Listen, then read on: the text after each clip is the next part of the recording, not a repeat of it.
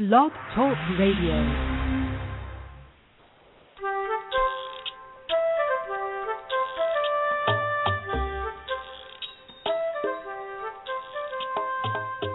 Hi, welcome to Teach Me to Talk with Laura and Kate. I'm Laura Mize, pediatric speech language pathologist.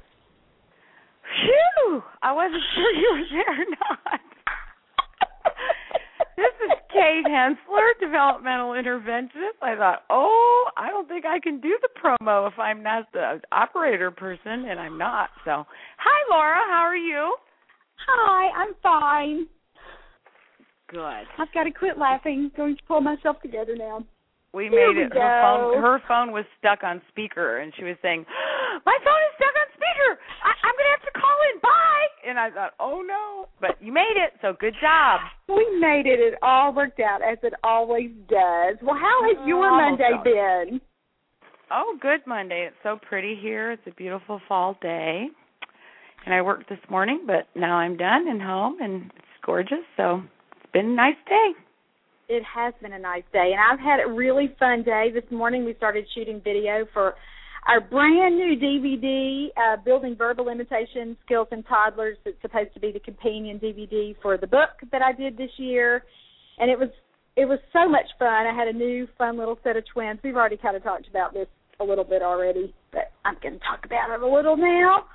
Um, but had a fun set of twins in this morning and I met them a few weeks ago at our son's wedding and the mom had talked to me anyway blah blah blah. So we'll get them in and we're so excited about shooting the new footage for the new DVD because I think they're going to be perfect. I think gosh they're solidly at level 1 and level 2 and I'm just going to get to walk them through this whole process and it's going to be great. And darn if one of the twins didn't really talk today oh she was good. She was on.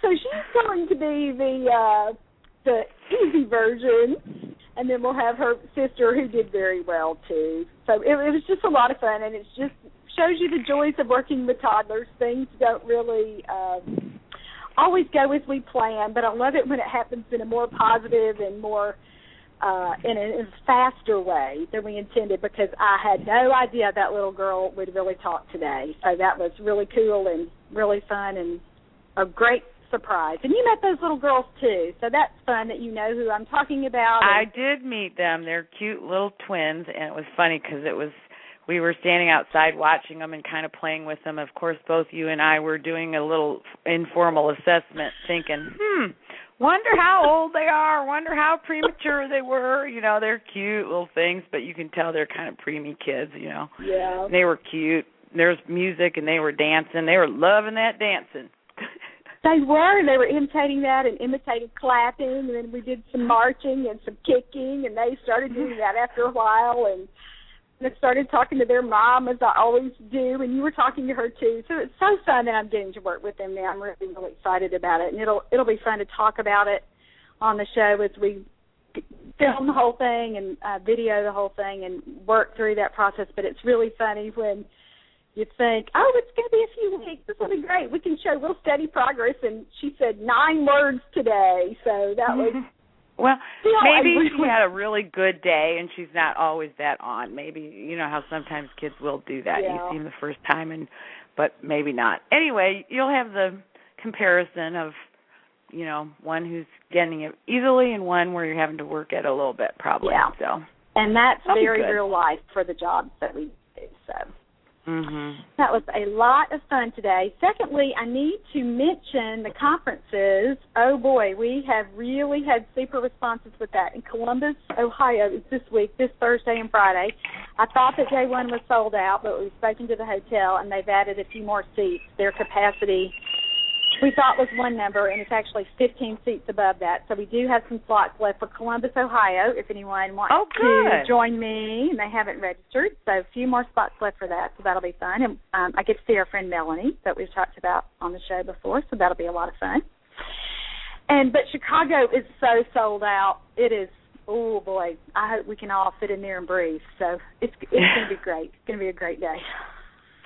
And I'm just kidding about that. There are plenty of seats for the people that have registered, but nobody else. Nobody. else. Nobody else can register, huh? Well, that's exciting. It is exciting, and that's October 25th and 26th. And again, not sure why I'm giving out dates, but we know we're going to go back in the spring. So if anyone wants to come to that, uh, watch the website for time. those dates. Yeah, and we talked we talked about it. I felt like it would sell out because we had such good response from people who don't necessarily live in Chicago who were just coming into that very central location uh, for the event. I have a lot of people coming into uh, Columbus that don't necessarily live in Ohio either. So that's always fun for me to see that and to get to meet people who've probably emailed me or bought products and I recognize their names. That does still mm-hmm. freak people out, but it'll be a lot of fun. And hopefully we'll firm up those dates one of her, there. Um, one of her splinter skills, y'all. She she has that. She does names. I do names. Uh, yeah, and so hopefully we'll get those dates announced pretty quickly. We want to wait until the snow is gone from Chicago, but I'm thinking April. But we'll firm that up, firm those dates up, and get that uh, get that announced so that we can. Uh, the people who wanted to come and who aren't getting to come. I've had several emails and several phone calls about that, and Johnny's saying, don't talk to people about that because you'll want to figure out a way, and there's no way to let them come. Uh, so, anyway, it's awful. All right, today we are going to um, have a caller when she uh, calls us in just a few minutes. Who is whose little boy is at exactly the level that we ended the show with last week, and uh, I've had the privilege of meeting this awesome family, and so that'll be really fun to talk about. And we are going to answer her questions for where her little guy is now. And he um it's to the point where we talked about last week. He's got a lot of words now, and she'll fill us in when she calls with with his details of his current status. But we talked about last week how kids get a lot of words and they start learning some concepts, but then they're just at that next little level, and that's where a lot of times therapists sort of hit a brick wall with not knowing quite what to work on next, especially when we've had kids that have had processing issues too. And again, we've jump started their vocabularies. They might have, you know, between 50 and 100 words or even more, and they're doing um, phrases pretty routinely, but you start looking at other areas and going, what should I work on now? What should we tackle now? And one of the first things that moms nearly always ask me about are when will my child learn to ask and answer questions? And so I think that's one of the things that we're going to talk to um, this mom about when she calls today. But if not, if we don't, if that's not one of her things, that's certainly something that we're going to talk about next week on the show because it's huge and it's really the reason that we did this whole series on expanding expressive vocabulary because so many times um you know you get the words going and then that's the next big red flag that a parent um will start to notice. They'll say gosh she's talking now but she's not really able to answer my questions. And sometimes that's because they don't have the vocabulary yet, and you have to make sure that you're teaching those words. And you know, we've spent the past how many has this series lasted? Is this part five, Kate, or part six? I'm not sure. I don't know. I know I'm I would you. say six, but I'm not sure. Maybe not sure. yeah. That's my best answer. so we've spent this time talking about how to build vocabulary with those really specific kinds of words. And then a child has to be using a pretty big variety from all of those categories and understanding what those words mean, more importantly, before they're able, able to answer a question containing those words. And that'll happen a lot where a parent will think, well, now she's talking, she should be able to have this real back and forth with me in a conversation. And sometimes that doesn't happen for a while, even after a child really starts um, to talk because they're just um, not quite there yet. And I think our caller's here now. Bree, are you here? I'm here. Yay. How are you? I'm really good. How about you? Oh, I'm doing pretty well. I'm a little bit under the weather, so oh. I could bear with this voice of mine. Oh, and that's happens worse than being a speech therapist with a bad voice. And doesn't it always they go hand in hand because you can't shut up so then you Yes. stress your voice and then you have it for three or four days yeah we we all feel your pain yes, absolutely. So well, and yeah, and that Laura, I didn't know where you wanted me to start.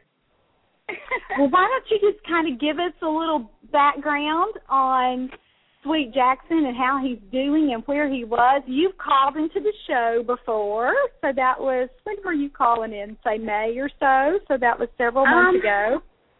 Right. Mhm.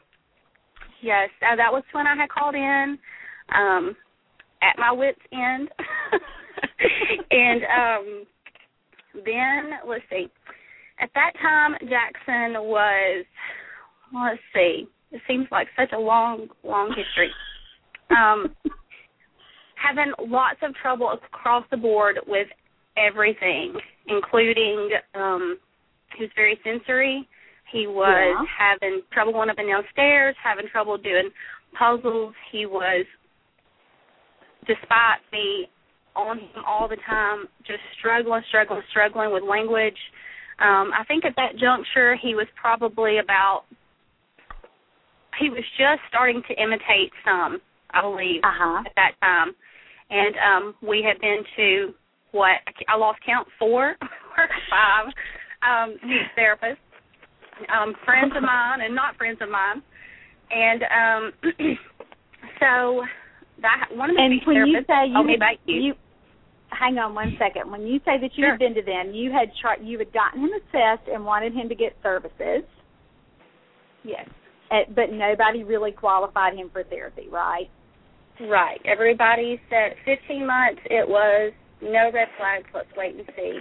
23 months he scored right around 100, right around the norm, on the very bottom side of the norm for um, where he needed to be. Then um, took him back to that same therapist, and she said that she still felt like he, you know, just give it some more time, more or less. Um, Took Mhm. him to another therapist that was private practice, and she treated him for just a brief period of time, but I just felt as though she was missing the boat a little bit as far as what he really needed because it was, um, you know, she, she would take an animal and knock on the door and say, knock, knock, and then, you know, want Jackson to just get the animal, tell say the animal's name or get him to say, come in, cow, or something like that. And so, you know, for a very for the average expressive solely language problem, I'm sure that would have been fine. But I told Right. her then that I felt like he was having receptive auditory processing, and she did not agree with me. She's like, "No, I just think he's stubborn, and I think one day it's just going to click." If I had a dime for every time somebody said, "I think it's just going to click," we might I might have two solid dollars because I hear it all the time. Um, so then um, he was going to occupational therapy and had um another speech therapist assess him and say that she just um we could start on with speech therapy to help jumpstart him as though I had not been jump starting him every single day for the last, you know, six months. Um and she would show him flashcards as he jumped up and down on a trampoline. So oh that's when I think I emailed you at two o'clock in the morning. Please be my baby. Please.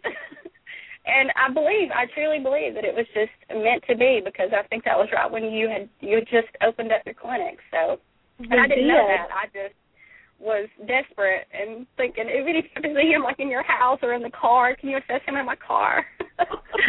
um but anyway, so that's when we came to see you and um Mhm. A couple days Wait, let me tell people who don't know that you've re- you've uh, made reference to the fact that you're a speech therapist, but you do adults, right? Yes. Yeah. Mhm. So I did. you were I did um, early intervention for a very brief three months um, until I found out I was absolutely horrific. So no, we um, Not your cup of tea. yeah. So, but yes, I am a speech therapist myself, and um, I think one of the things that was the hardest for me was because I knew in my mind this is not right, this is not right, this is not right. But I've never been around children before.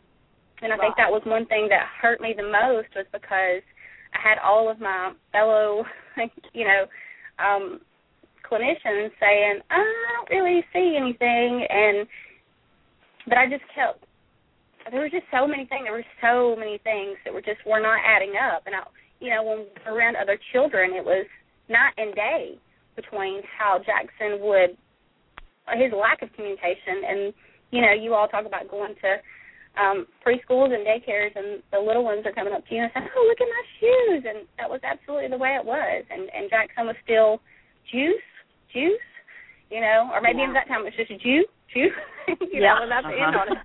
But um so yeah. And uh, you know, so that was really the hardest thing for me and I, and two the hard thing for me was that every time I went to an expert to help me say, yes, there's something going on, everybody else said, no, there's not. So my family, who was already saying, there, you know, you're just being real anal about this, and you know, blah blah blah. You just want him to do too much. You're expecting too much. It was Yeah. really hard. On top of that, you know, Right. say no, there is something going on. So I had all- everybody kind of a little bit against me, saying, no, there's not. So Mhm. until Yeah. I went to see Dr. Laura, as my mom always refers to you. well, I do not have a PhD, so that's pretty funny. yes, it always so I And I've told her several times I say, Mom, she she has the same training that I do. Not I mean, obviously infinitely more experience and knowledge, but the same training. And um but she always refers to you as Dr. Laura, so that just makes me That's laugh. funny. yeah. But yeah, so really you were the first person to say, Yeah, you know what, there there is something going on. So Right. But that was a relief to you because you already knew that in your oh, heart. sorry, excuse me.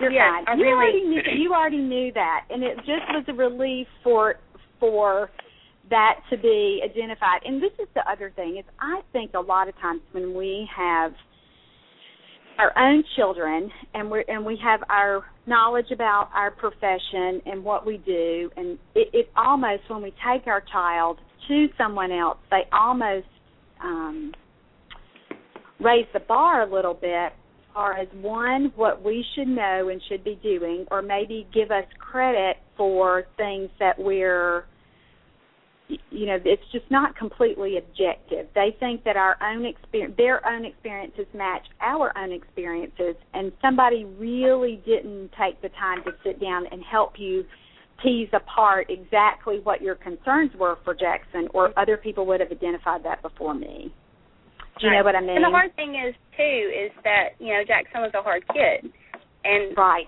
he Right. had a lot of things going on. And you know when you see this healthy little robust pumpkin, you know just Right. I mean he he does he he was saying two word phrases at two, but they were phrases. It was mostly bye bye whatever, and that was it. You know so Yeah. And, And- it was and- stuff that you had worked on for a long time, but he didn't Yes. necessarily process tons of things beyond the immediate, the routine, what you what was overly familiar. And beyond that he had a really hard time. I mean, do you think that's is accurate? Yeah. This Yes, is at the beginning of the say- summer too.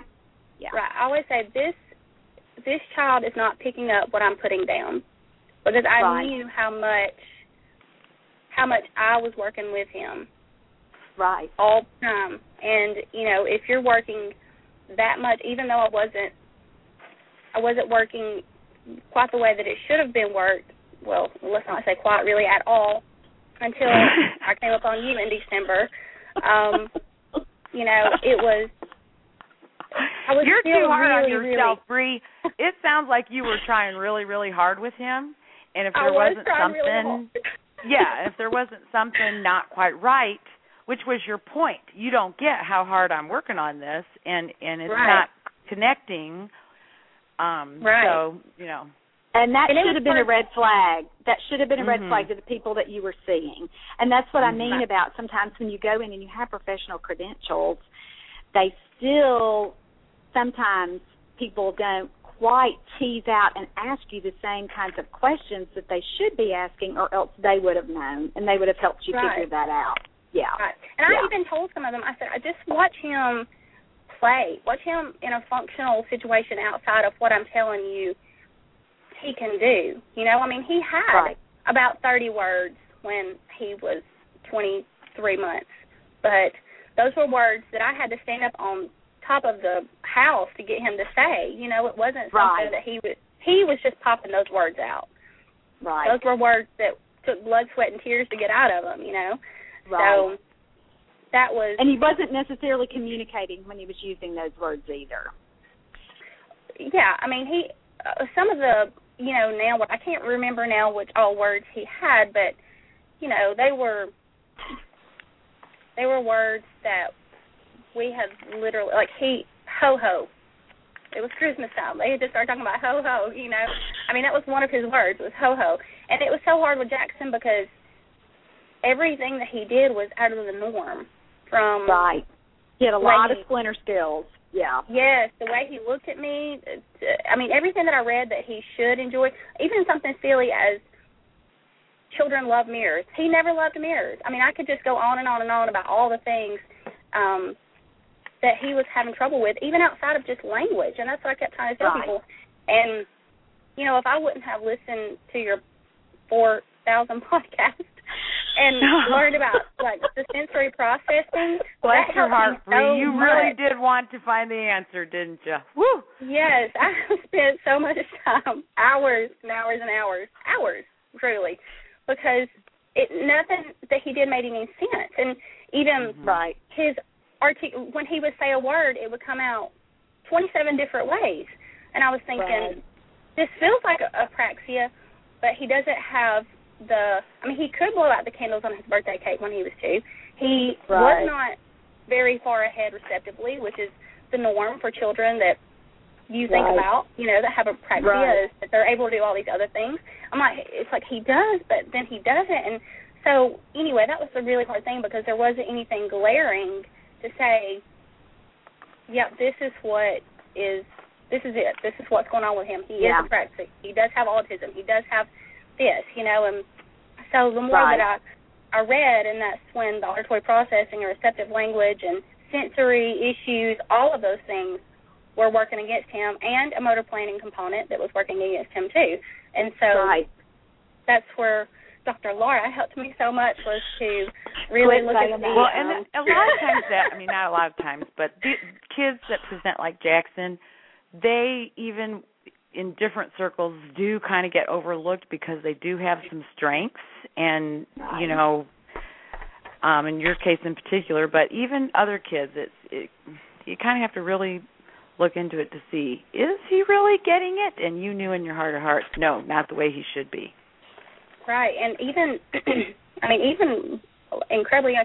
And I think the hard thing is too is that receptive language, auditory processing gets overlooked at this age. People are Yeah. like, or are they autistic or are they not? Oh, he's not autistic. Well, no red flags. Well, yes, there are red flags. There are red flags for receptive language and auditory processing, and Mhm. receptive language, obviously. But you know, here where I live, that's not something that really stood out. No one says, "Well, yes, we need to address this." Everybody's just looking Right. to see, well, are they autistic or, or are they not? And if they're not, then well, let's move on. Or do they have a drastic deficit? You know, is he two and he Right. hasn't said a word? Well, no. you know, Right. so Right. that was what was really really hard and we had started ot um i guess about a four to six weeks before we had came out to see you maybe two months i can't remember but um i just OT was a big component for him. OT, yeah, because he does have a lot of sensory things, and again, not so much that he, Jackson just had a lot of issues in mild issues in several different areas. But OT, if you looked at him from a sensory component, that's kind of what pulled everything together for him and what made more sense for him mhm to and where to start and you got somebody to qualify him for OT and you couldn't get anybody to see him for speech. So that was the Right. perfect place to start for him therapy wise. Yeah. mhm and um so the reason that i wanted to call into the show was several different things but the first thing that I want to say is that Jackson brought me a book last night and said, "Read it, Mama." oh, huge, you know. Um, and when we were there, uh, Laura, you told me you said he's going to look like a completely different child at three, and no one's going to give you any credit. and I was thinking, oh, that's so true because you know now that he started coming along a little bit more, everybody's like, see, see, we told you, we told you. Yeah. Just wait and see. And I'm so glad that we're not able to see it, but it would have been interesting because you did devote so much effort to trying to bring him along when he was younger. Think if you hadn't. That's the, one yeah. of the main things that that really scares me so much. And I know that I'm probably preaching to the choir to anyone who's listening to this podcast, but I just want to urge any therapist, you know, you do what you have to. If a parent is telling you and telling you and telling you, I know it's a lot of paperwork. I know. Qualify them and watch it. watch them for a month. You know, put that extra effort in and don't dismiss it because I cannot imagine. I mean, it terrifies me to think about where Jackson would be right now if we. I mean, he's no. He's still. He's not caught up. He's getting closer to where he should have been. I believe right around 24 months. Um, yeah. You know, yeah. and he's almost three. And he'll how be many three months in December. now? Um, he'll be three in December, December the tenth. Oh, okay. So, okay. you know, I mean, he's not. um It's it's it's not a miracle. We're not having conversations, but we are in a completely different place than we were in June, and he um was probably a little bit too much information, but all um over the weekend we were staying in his room and he took his little underwear down and said, Pee pee and popped in the bathroom, pee peed, took the potty out, dumped it in the toilet, closed the lid and flushed it, and then put his potty chair back. So And Whoa. that's huge for Jackson because he first of all yeah. initiated that and secondly mm-hmm. sequenced all of those actions because that was he was not able to do that when I saw you guys in June. He was not sequencing anything in play and we talked about that a lot and that's something that you had not really thought about before is how important that whole play piece was, right? Yes, and that was And the other point that I wanted to make because it's amazing how when you read something, it doesn't. I don't know. Like to all the therapists who are listening, I don't think you can tell your parents enough. I don't think you can tell them enough times what needs to be done. And I beat myself up over the play thing. So I went back and listened to those pod- podcasts about play. I don't know if I was having a bad day or if I listened to a portion of it. And but when I went back and listened to it the second time, I was like, "Hello, this is every question that I ever had was on this podcast."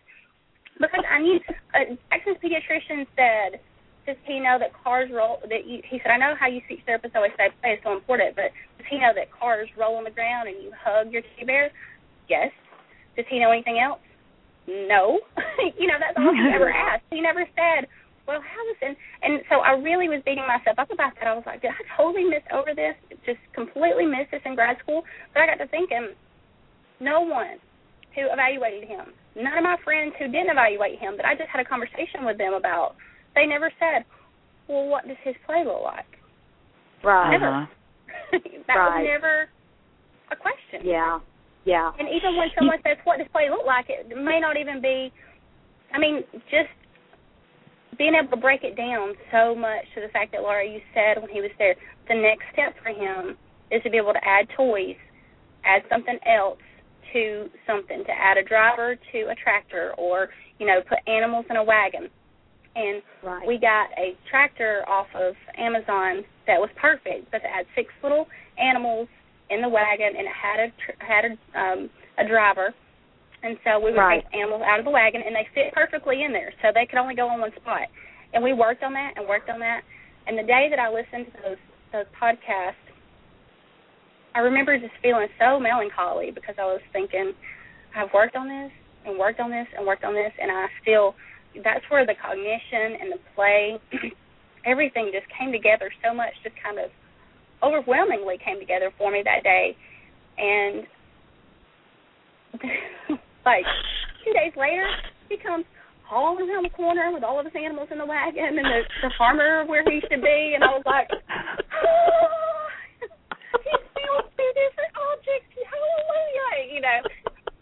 So it was it was amazing to see it. It's amazing because it happens so fast and normally Right. typically developing children, and when it's happening so slowly, Right. you can see that there has to be such a progression.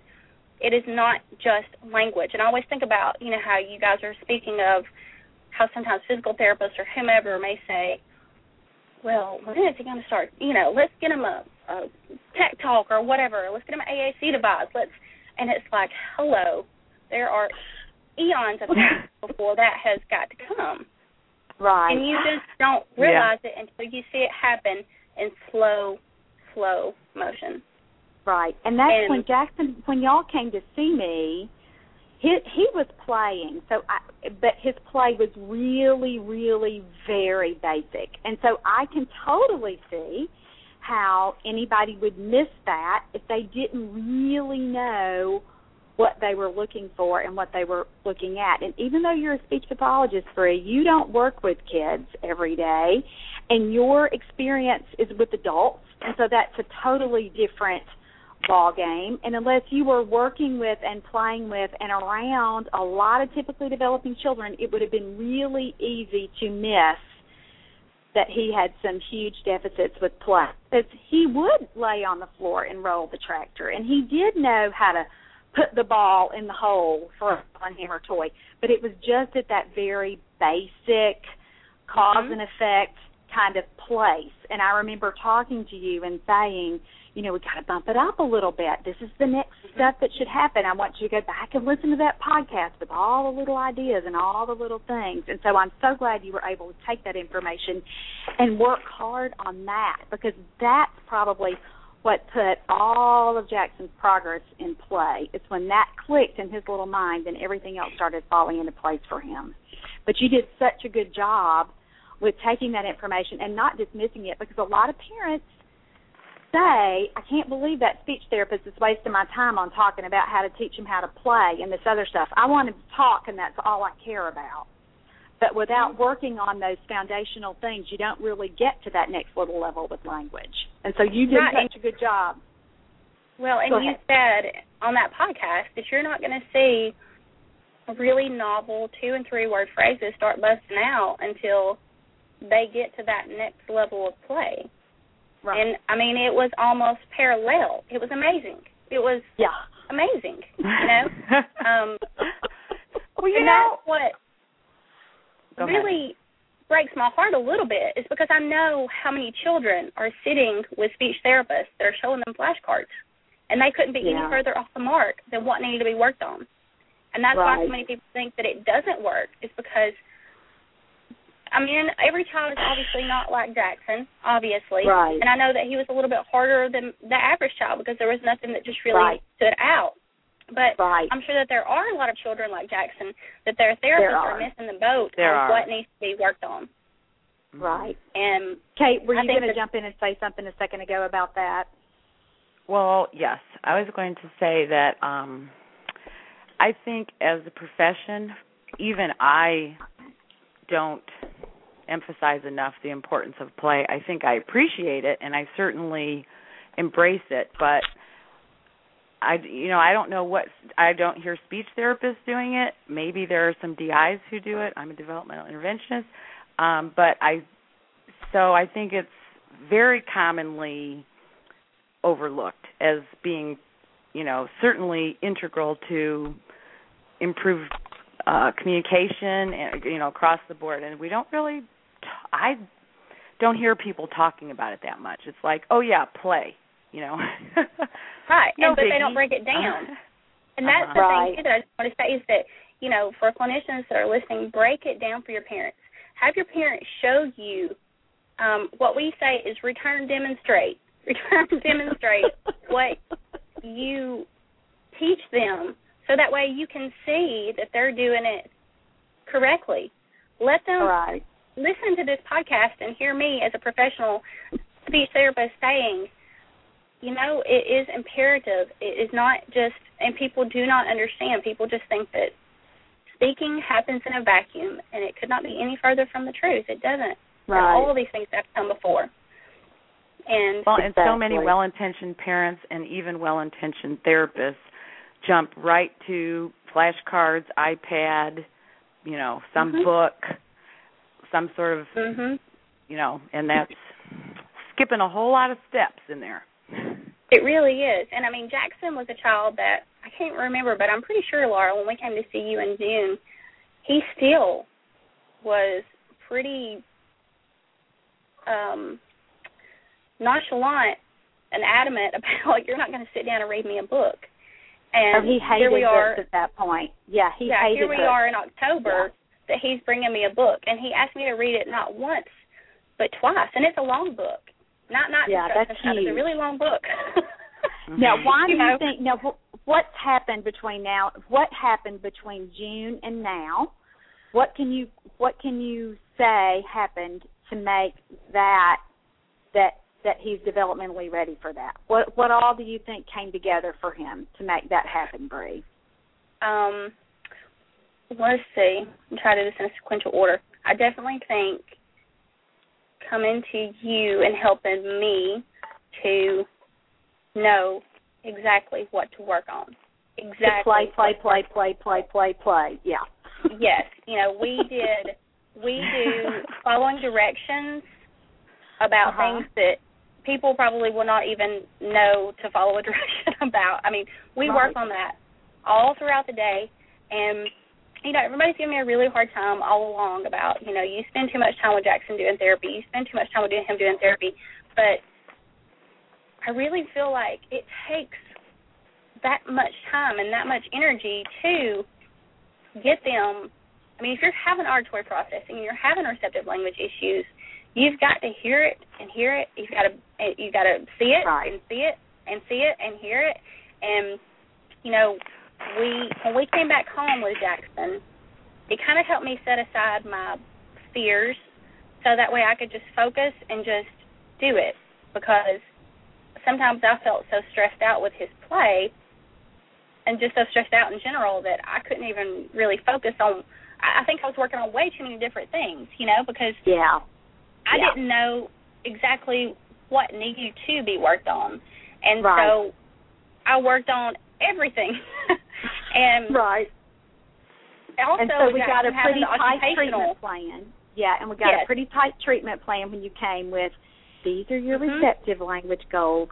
This is what you want to see in play, and we talked about expressive language is going to come naturally after you get these things going first, right. and And and that's what that- really happened with him. Yeah, Yes, and it helped that his his daddy got on board and, you know, the other thing is when you're speaking with children even now, even though my husband hears me imitate or he can hear me all the time and I tell him a lot, you need to keep your words simple with Jackson and keep out that if you're gonna throw that one more time, I'm gonna I'm like, no throat. It just needs to be no throat.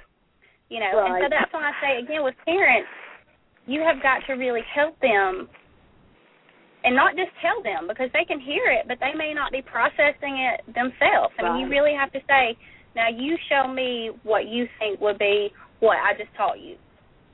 And Right. so I just think that's really important. I and think what it's did you call that again, Bree? I like that term. I'm going to try and use that. Return, demonstrate. Return demonstrate. I want to start firing that at parents. Return demonstrate. yes. I still like to tell him, show him, help him model a little bit, and that goes for parents too, because you have to really talk to parents about what you want them to be doing. You have to Which model those therapy the strategies, Mhm. and then you have to have parents. You have to show them how to do it, and then you have to see that they help can do tweak it. So you're really coaching. if they can do it better. Yeah, yeah. Yeah, you're really coaching through that whole process. That's hard for a lot of therapists to do. And you know what? It's really hard for therapists to do when the mom is a therapist because they do feel like they're stepping on her toes a little bit or not being as respectful of that position. And I have treated a lot of therapist kids and a lot of doctors' kids and a lot of professional parents' kids, and that that is something that they all end up saying with I wish somebody had explained it like that because I didn't get it until you said it and showed me and then told me how to do it again. You know, that it kind of glazed over until Mhm. I really understood what I was supposed to do. Yeah. I think Right. that's pretty common. And um, you know, so I think that really squaring in on these are the goals that we're going to work on, and those are what we worked on. And you know, I finally got my mom on board um, because he spends a lot of time with her, and it's just really imperative that no matter what, you have got to get everybody on board helping, doing what needs Right. to be done. Because if everybody works together, that's when you're going to see the biggest amount of progress. And Now, what He was the says- issue with your mom, Bree? She she did she just thought you were working too hard, and you she just wanted you to leave him alone a little bit and just let nature take its course and not worry so much about him, right? yes, That's I mean pretty much- everybody. yeah. See, you know, everybody has that story of well, when so and so was three, so and so turned three. They had not Yeah. spoken a word, and then they started talking in full blown sentences, and you know, so that was something that we I had chuckle to spend a because we've time heard it many times. Yeah. Yeah, I know. I was sitting in Jackson's therapy clinic the other day, and I just wanted to call Laura and put it on speakerphone because the mom beside me said, "Well, the pediatrician said that um it was just because his um sister talked for him all the time." Oh. you know, there's something else that I just and I don't know. You know, you just hear these things so so many times, and I just want to tap him on the shoulder and be like, "Well, actually," I didn't. Um, and then I saw At least you could child. say you're a speech therapist. You would be able to say it with some authority. Yeah. yeah, maybe so. But um so yeah, we're um you know, I mean we're still sticking it out and still dealing with it every single day. But the progress that he's made and you know, he's really starting to say, I did it. I see you. There you go. Up here. You know, just all of those little and they're coming and he's actually finally learning words that I've not taught him, which is amazing because I really thought I'd teach him every word that there was. Um, But see, And you that's know a big marker for a comprehension problem, and a lot of moms don't get that either until you start hearing lots of words that you haven't really had to work on and work on and work on and work on.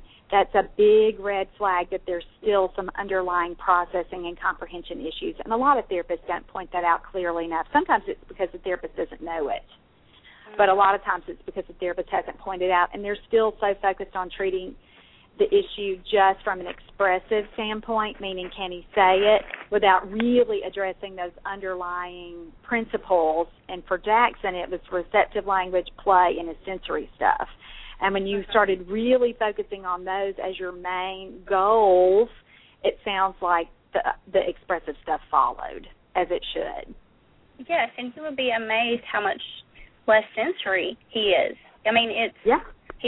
Come down off his toes. He doesn't do this strange headbutting thing that he did for the longest time. Yeah. You know, he's not constantly jumping up and down on top of me. I Uh-huh. mean, he still has his little a little component of it, obviously, sure. but it has calmed down so much. And Right. I think that, you know, that was really important that we addressed that. Yeah, now I he that now he grabs starting the book point. and brings it to you and wants him to read it. That's pretty good. That's huge. Yes, I mean it Mhm. yes, it really it is. It's huge, and um, he. What else is I gonna tell you? the, we got a bathtub from the dollar store that actually sprays water. It has a little baby in a bathtub, and so Oh, We- you might have to Cute. snag Wait a you one of minute. That it. sounds kind of cute. yes, I know. I was I was really excited about it because Jackson is a doer. Like if you give him something to do, I mean, he really likes to take charge and you know be kind of grown up and do things. So we gave um his baby a bath and we brushed the teeth and brushed uh brushed her hair and cut her fingernails and gave all of his animals a bath and he went and put them on the bed and told them night night. And then That's I thought huge we were for done. him, Bree. That's huge because when he was here in June, he really did not want me doing any. He he was hard to play with. I mean, he was pretty Oh, yeah. self-directed in play. He wanted to be in Mm. complete control. He tolerated us kind of narrating, which again is what a lot of speech pathologists just sit and do. But you really to play with Jackson was a struggle when we were trying to mm-hmm. do that and to keep his attention because he kind of went into fight or flight. He did not want to really do it with you, but that's because of those underlying issues, his sensory stuff. Plus, he didn't understand always what was going on, so we had to really break it down for him and use that simple language like we talked about or like you talked about, and um, play at the just right level for him. No way could he have handled all of those actions that you're talking about back in the the beginning of the summer. I mean, that would have been Mhm. way too much for him. So developmentally, he has come leaps and bounds since then. Yes, and then he went and got them all out of the bed and brought them back to the bathtub so we could start all over. There you go. Ooh, that Yeah, bathtub so- sounds like a winner. Which, which dollar Yes. store was that? Dollar General, I believe. We have them on every corner down here. we have so, a lot here too. Yes, a little purple bathtub. Okay. So yeah, it was it was Wow. a good one. Um, but I, re- I really feel like the the cognitive piece with him was, you know, he had a really hard time even stacking blocks. I mean, I would have to hand him a block and say build, and hand him a block and say build. And I know stacking blocks is really boring, and we didn't do that a lot with therapy. But when he went and had his OT evaluation, that was one of his goals was to be able to stack blocks. And Right. you know, he would take a block, and he would most of the time he just scattered them everywhere. But then we got to where I could hand him a block, and I'd almost have to hand over hand build, build. And we sat down. so sorry, excuse me. We sat down the other day, and I just brought those blocks out just to see he doop doop doop doop fourteen blocks straight up. in Oh, that's awesome. Whoa. Yeah. I mean, I know that was something he should have been doing so long ago, but it just went right up, and you realize how that's what he should have been doing. And But he just so now. great that he. Go ahead. I'm sorry. Well, I was just gonna say, and you know, even like doing the shape sorters, all of that stuff you can see. And my mom, when I told my mom about it, she said, "Well, he just wasn't interested in it." I said, "I said no, mom. Kate says he just didn't get it. he just didn't get it. It's not that he wasn't interested in it; he just didn't get it.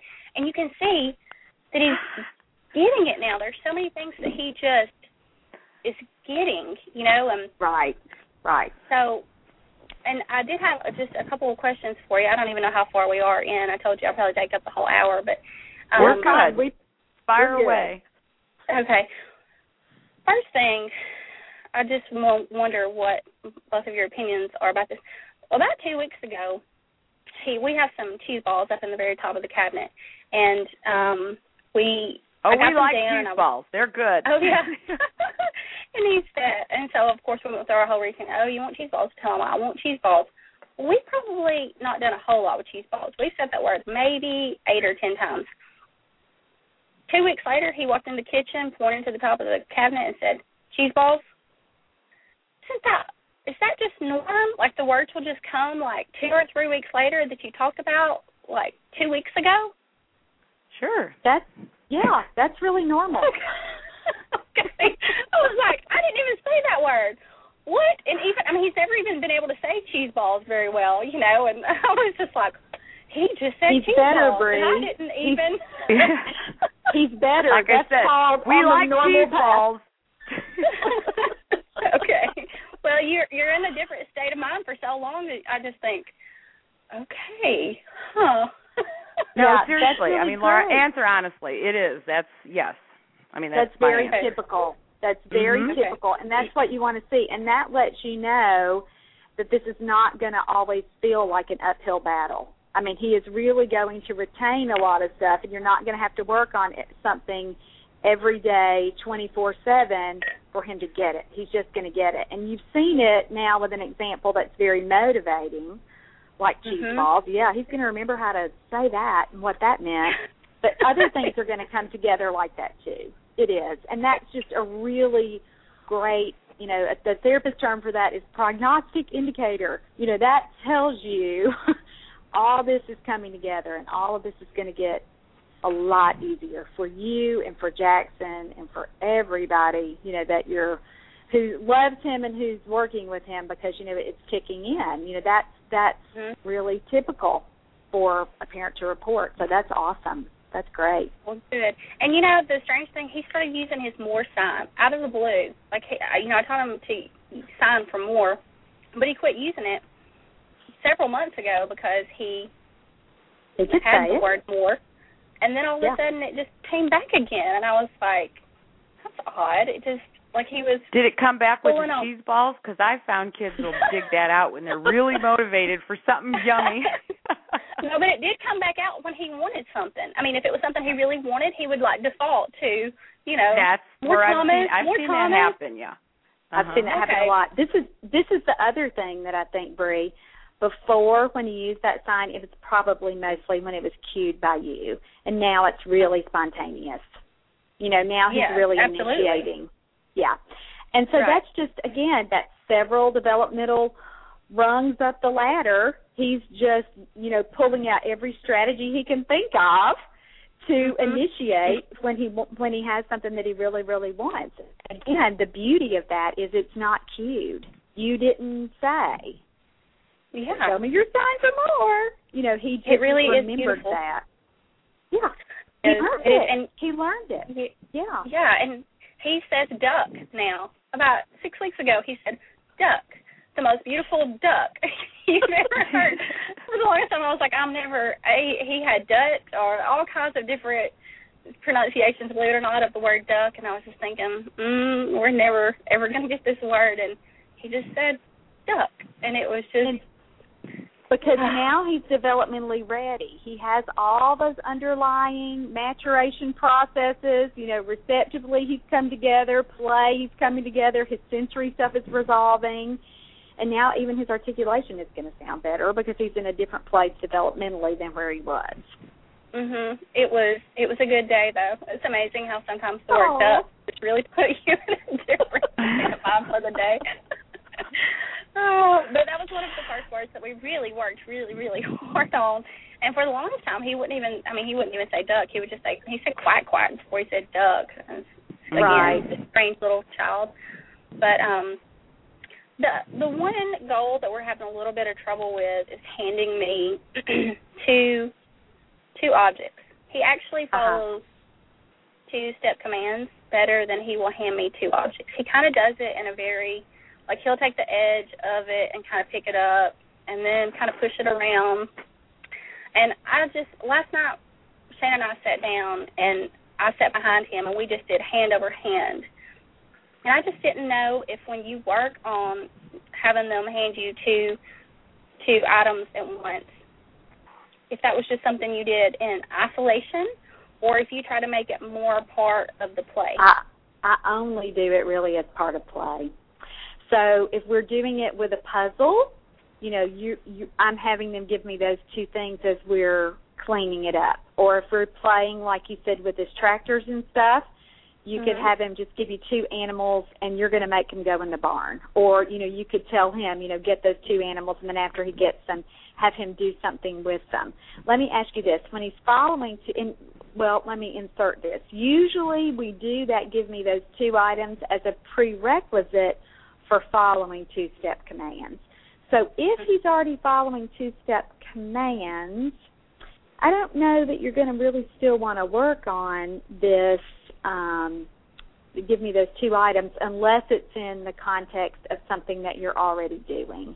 You know, like at bath time, you can say, um, you know, as you're cleaning things up, give mama the soap and your bath cloth or wash rag or whatever you call it. Or give mom the, you know, if you're cleaning up, give me the duck and your choo choo. You know, I would only do it as a part of something else and make sure that he really knows what activity is going to come next so that he is mm-hmm. super motivated to want to do that and want to participate like that.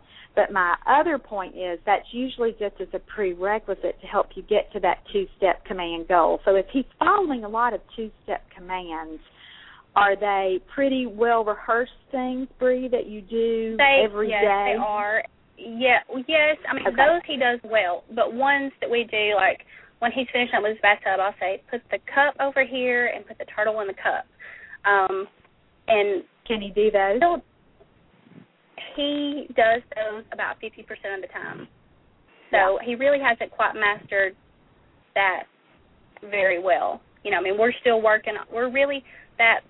That's really the place that we're still really working Yeah. with him, following those two-step um, commands. So I was kind of working on both of them at the same time, and he, of course, you know, it's hard too because you're dealing with a toddler. Um, right. and I imagine I'm not sure, but I imagine not all toddlers follow two step commands every time you tell them. you know, No. That would be correct. That would be correct. But here's the deal. You have to make it matter to Jackson. And if you're just sitting doing it just as a therapy activity when there's no real payoff for him and no real play, he's not going to be motivated to do it. And hardly any toddler would want to do that. I mean, that really is kind of boring. So you need to Mhm. make it a part of whatever you're doing and it has to be pretty purposeful and pretty functional as a part of the activity or he's just going to be like, you know, whatever, mom. And I can totally see him wanting to check out or move on or do something that's more fun. The other thing is when you are giving him those two step commands, Bree, you need to be really, really careful that you still only have um fewer and fewer keywords in there. Because if you're saying get the cup and put it over here and then put the turtle in the cup, that really is more than a two step command when we're thinking about toddlers. Because that still has you know, you you really want to keep those two step commands at really just two actions. Do you see what I mean? Do you see what I'm saying with Mhm. that? So that would still be uh, the example that you gave is still a little bit complicated for where he is. Now again, I think he'll get there, but I still think for a little guy that struggled receptively, that's a whole lot of processing for him to have to do. So I would keep it really um if he'll do the commands like get the turtle and put it in the cup, that's a good enough two step command for him right now. Will he do those? yes, he does. He does those pretty well. Okay. So you want to then just bump it up just a little bit harder. It might be get the tur- you know, get the turtle, put it in the cup, and then give it to mommy. You know, just Mhm. one teeny little thing beyond what you were asking him to do. And just Right. keep making it really, really simple. And for the other thing is staying a step ahead of Jackson so that it makes sense for him to do it in the context of what you're playing or what you're doing. Otherwise, it, it, he's he's not going to be motivated enough to keep on trying it with you because it's hard. He's Yes. going to want to not do it. Yes, well, that's what his daddy said last night. He said he's bored stiff with this. I'm he. Yeah. um, he's the fun side. I'm the boring side. So. well, you know, but you're just thinking like a therapist and like an adult therapist, like you would if you were working on those two step commands with your adult um neuro patients, that's exactly the kind of command that you would have given. But, you know, Right. you still gotta bring it way down for two year old Jackson Mhm. and make it fun and part of your play. So I wouldn't do it just him y'all sitting there and you doing hand over hand to make him do it. I would I would really embed it in all of your all of your kinds of play routines and even in your daily routines. You know, even when he's when you're cleaning up um dishes, you could say, you know, take your plate and uh go put it in the sink or you know, give your plate to daddy and then give your cup to mommy, you know, those kinds of things. And and put it in those that kind of context. And that's gonna you know, that's gonna make more sense and he's gonna be more compliant with that. Okay. Do you see what I mean? Oh yeah, absolutely. Um, and the other thing that I was going to say for parents that are like me that just can't live in the here and now and always wanting to try and stay one step ahead, I was looking on Meredith Dunn's website and I saw that they have like a consultative service where you can bring the bring your child up there and they will give you a plan to take back to your school, which made me feel so much better because I'm always concerned, obviously, about where Jackson's going to be academically.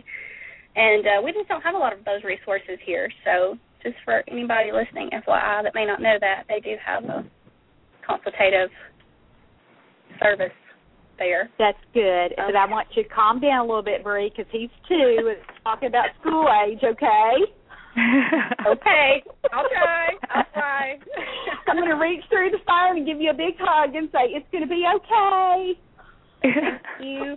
Well, you know, I think it's hard too because I, I guess I feel guilty for not pushing even harder. You know, when he was younger, Right. and so I guess Yeah. I was just always wanting to stay one step ahead because it takes so long to get into everywhere and to get everything done. You know that I know. you just kind of want to stay one step ahead. And that, so that led me to my other question. He goes to a very good preschool, and they are all the time talking about ABCs and one, two, threes, and all those things. Where I know that you say to hold off on all of that. Where do you feel like they are ready developmentally to really When start his- When his language when his language is closer to an age appropriate level. Okay. And so if you still feel like he's at the 24 to 27 month level language wise, you're going to want that gap to be, you know, and he's 33 months now, you're going to want that gap to be a little closer. So I tell parents when we get within about six months or when that's really, really, really necessary for him to know that stuff as a part of his daily life.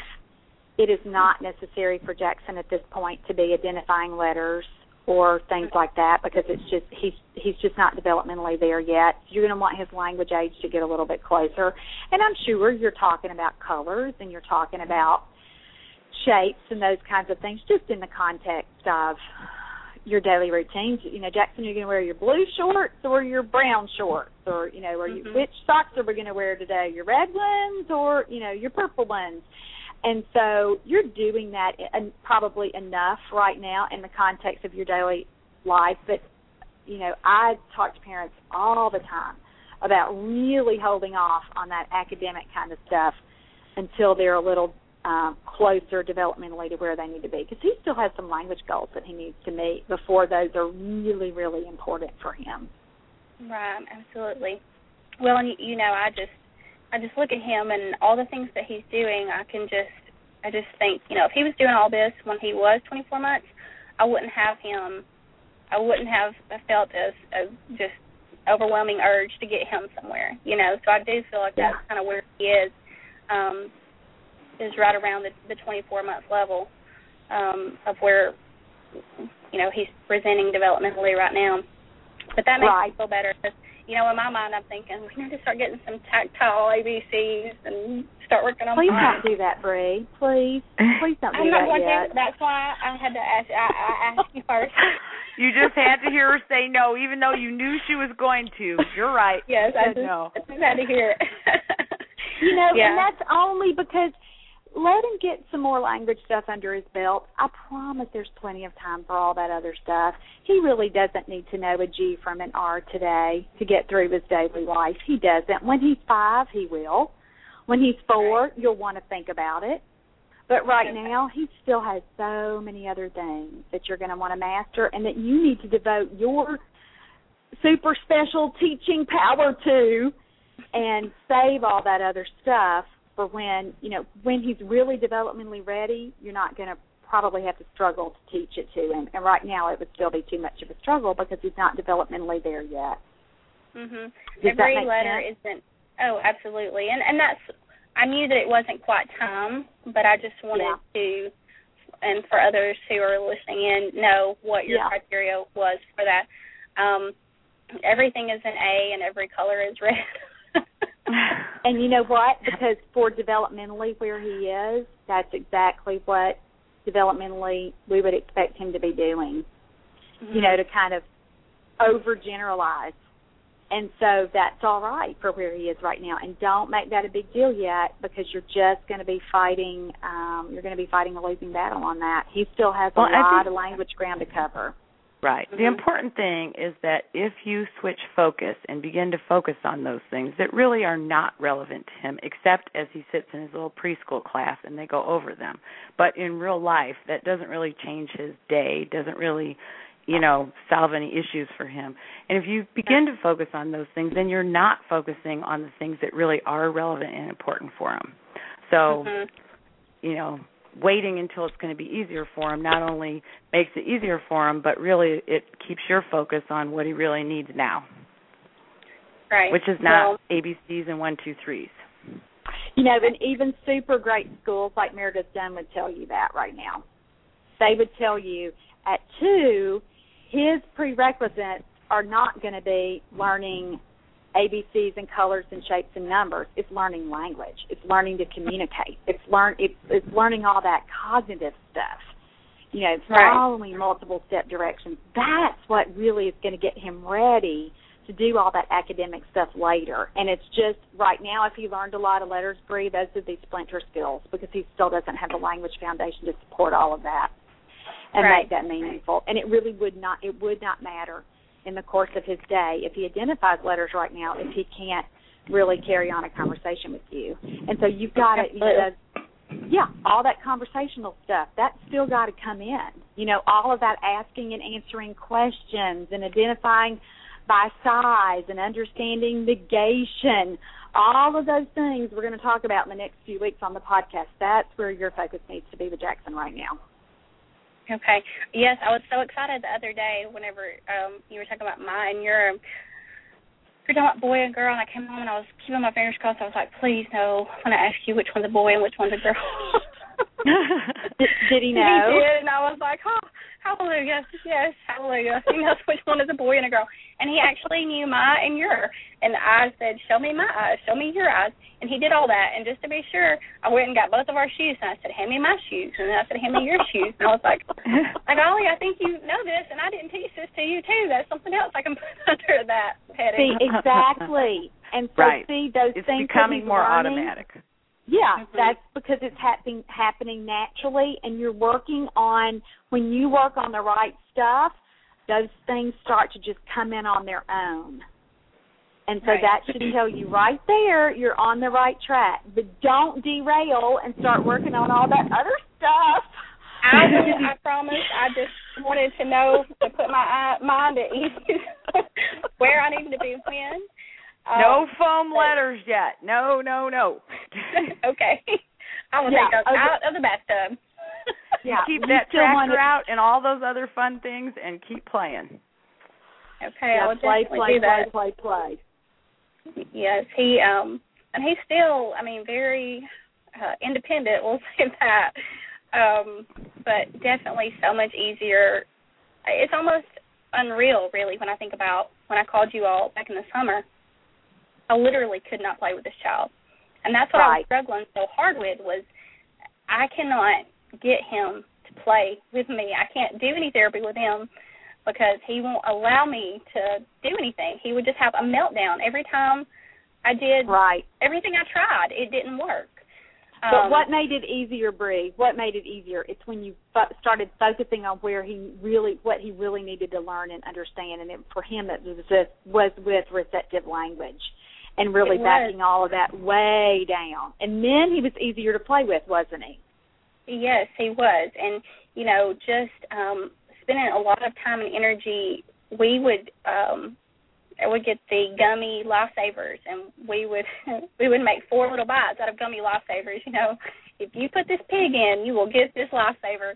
So you know, we just spent, but it was it was a lot of time and energy, and I mean, it's still Right. you know, was it easy? I mean, it's something that really has to. It takes a lot of patience and a lot of Right. energy. And um, yeah. the other day he had a he has a Thomas train that has the magnet on the end of it, and then he has the little box, the little cargo box that goes in the wagon. And he took Uh-huh. the cargo box and twisted it on the end of his wagon, and went like an airplane. And I was like, he didn't it was something else. But see, that's so great. And now, now you're really recognizing where he is. And I'm so happy Yeah. that you switched your focus with this is so cool and this is so important that he's that he's doing this and it's not just all about what he's saying. You know, you're Right. looking at all those prerequisite things and that, those underlying foundations that he had to get to. Right. So I think that's about it. I mean, in a nutshell, I just had a lot to say, and I just again can't thank you, thank you, thank you enough. And um, it's just really Aw. important people to truly, truly, truly meet those little ones where where they are, and to educate the families about how important it is to make that part of every single day. You know, um, because I'm it's proof. It just when you see it happen right in front of you, it's just it's just amazing. It really is. Oh well, thank you so much for calling and giving us that update. And we want to continue to hear from you. I want you to call us the beginning of the year and tell okay. us how Jackson's doing. And we want to hear how he's doing with these next little goals over. And we're going to talk about those on the podcast over the next several weeks with those next little things that that should be coming on in. How's he doing with um, asking questions, Bree? Is he asking you any questions? But like um, what's that and where'd it go and that sort yeah, of thing? I, yeah, he what's that? I don't know. I'm not sure he's ever going to ask me what's that. it's like a question that will never come. Um and even when I give him something novel and I'll say, "Oh, what's that? What's that?" Ask mommy, say, "What's that?" He'll just say, "Open," you know. Um Yeah. He's not he- there yet. I promise he will ask you that. I promise. he I promise. he does ask where it went. And actually, I went and picked him up at my parents the other day, and he looked at me and said, "Daddy." Now he didn't Yeah. say where is Daddy, but that's what he was asking, and that was the Mhm. first time he's ever Yeah. been like, "Hey, where's that? You know, where's Daddy?" Um, he's Yeah. supposed to be Where's with that you. guy? you know? yeah, where's that guy? Um, but he has started doing a little says bit more. don't make me don't make me hand you two objects? Where is he? yes, where is that man that saved me from you? Um, he has started. One day I was changing his diaper at the preschool, and I was like, "Goodness, son, what did you have to eat today for lunch?" And he said, "Pizza." I was like, Oh. And I went and looked, and he actually had pizza, and I was like, "Oh my goodness!" You know, and he started now like he watches something on television. He'll go try to tell his daddy, uh, you know, something that happened. Or last night I turned the TV off, and he ran in the kitchen and said, "Daddy, Mama, TV off!" You know, so I mean, he's really He's telling on you. Yeah. yeah. you know, he's trying his best too. So I mean, I think he's starting to emerge a little bit with those related events. Yeah, Yeah. those are great examples, and that's coming. And that that should be where your focus is going to be next on that kind of thing, because you've done a good job building this vocabulary and working on the receptive stuff with the two-step commands. I want you to really focus on just making that fun and making that a a play and not a separate activity. And I think that you'll you'll get some better results that way. Um, and then the things that we talk about over the next few weeks with uh, understanding negation, with understanding physical state words, with these next this next little rung of goals. It sounds like it's exactly where he is, and it's just going to be perfect for what well, you should work on. excellent. Well. You know, I will be listening in. Okay, good deal. Well, thank you again for calling. You were so sweet. You You're were great. You were Thank great you. caller. And thank you and both Feel free so to call much. back I if always, you have anything else to share. I will, and I always say thank you to Laura, but Kate, thank you so much too, because there have been several things, and we do we say washy, washy, washy. So, you know, we um we pick That- up lots of things. Yeah, and you quote my big quote ever, my only quote ever on the podcast. He doesn't get it. yes, yeah. Well, and I love it because it makes perfect sense. He doesn't get it. That's why he doesn't get it. Somebody's not getting it, you know. Um, but I thank you so much too because you have also, uh, you know, being with Laura, I've learned a lot from your side of it too, and from your thoughts. And I just that's very sweet of you Oh, so much. Very sweet.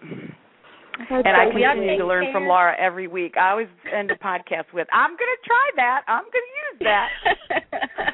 it takes a long Aw. time. It takes a lot to get these little ones talking, believe it or not. It takes a lot. can sometimes. It does. Yeah. Well, Well, thank thanks you so again, much. Bree. Keep up the great We'd love work. to hear from you. All right, have a great All week. right, thanks. Okay, bye bye. Bye.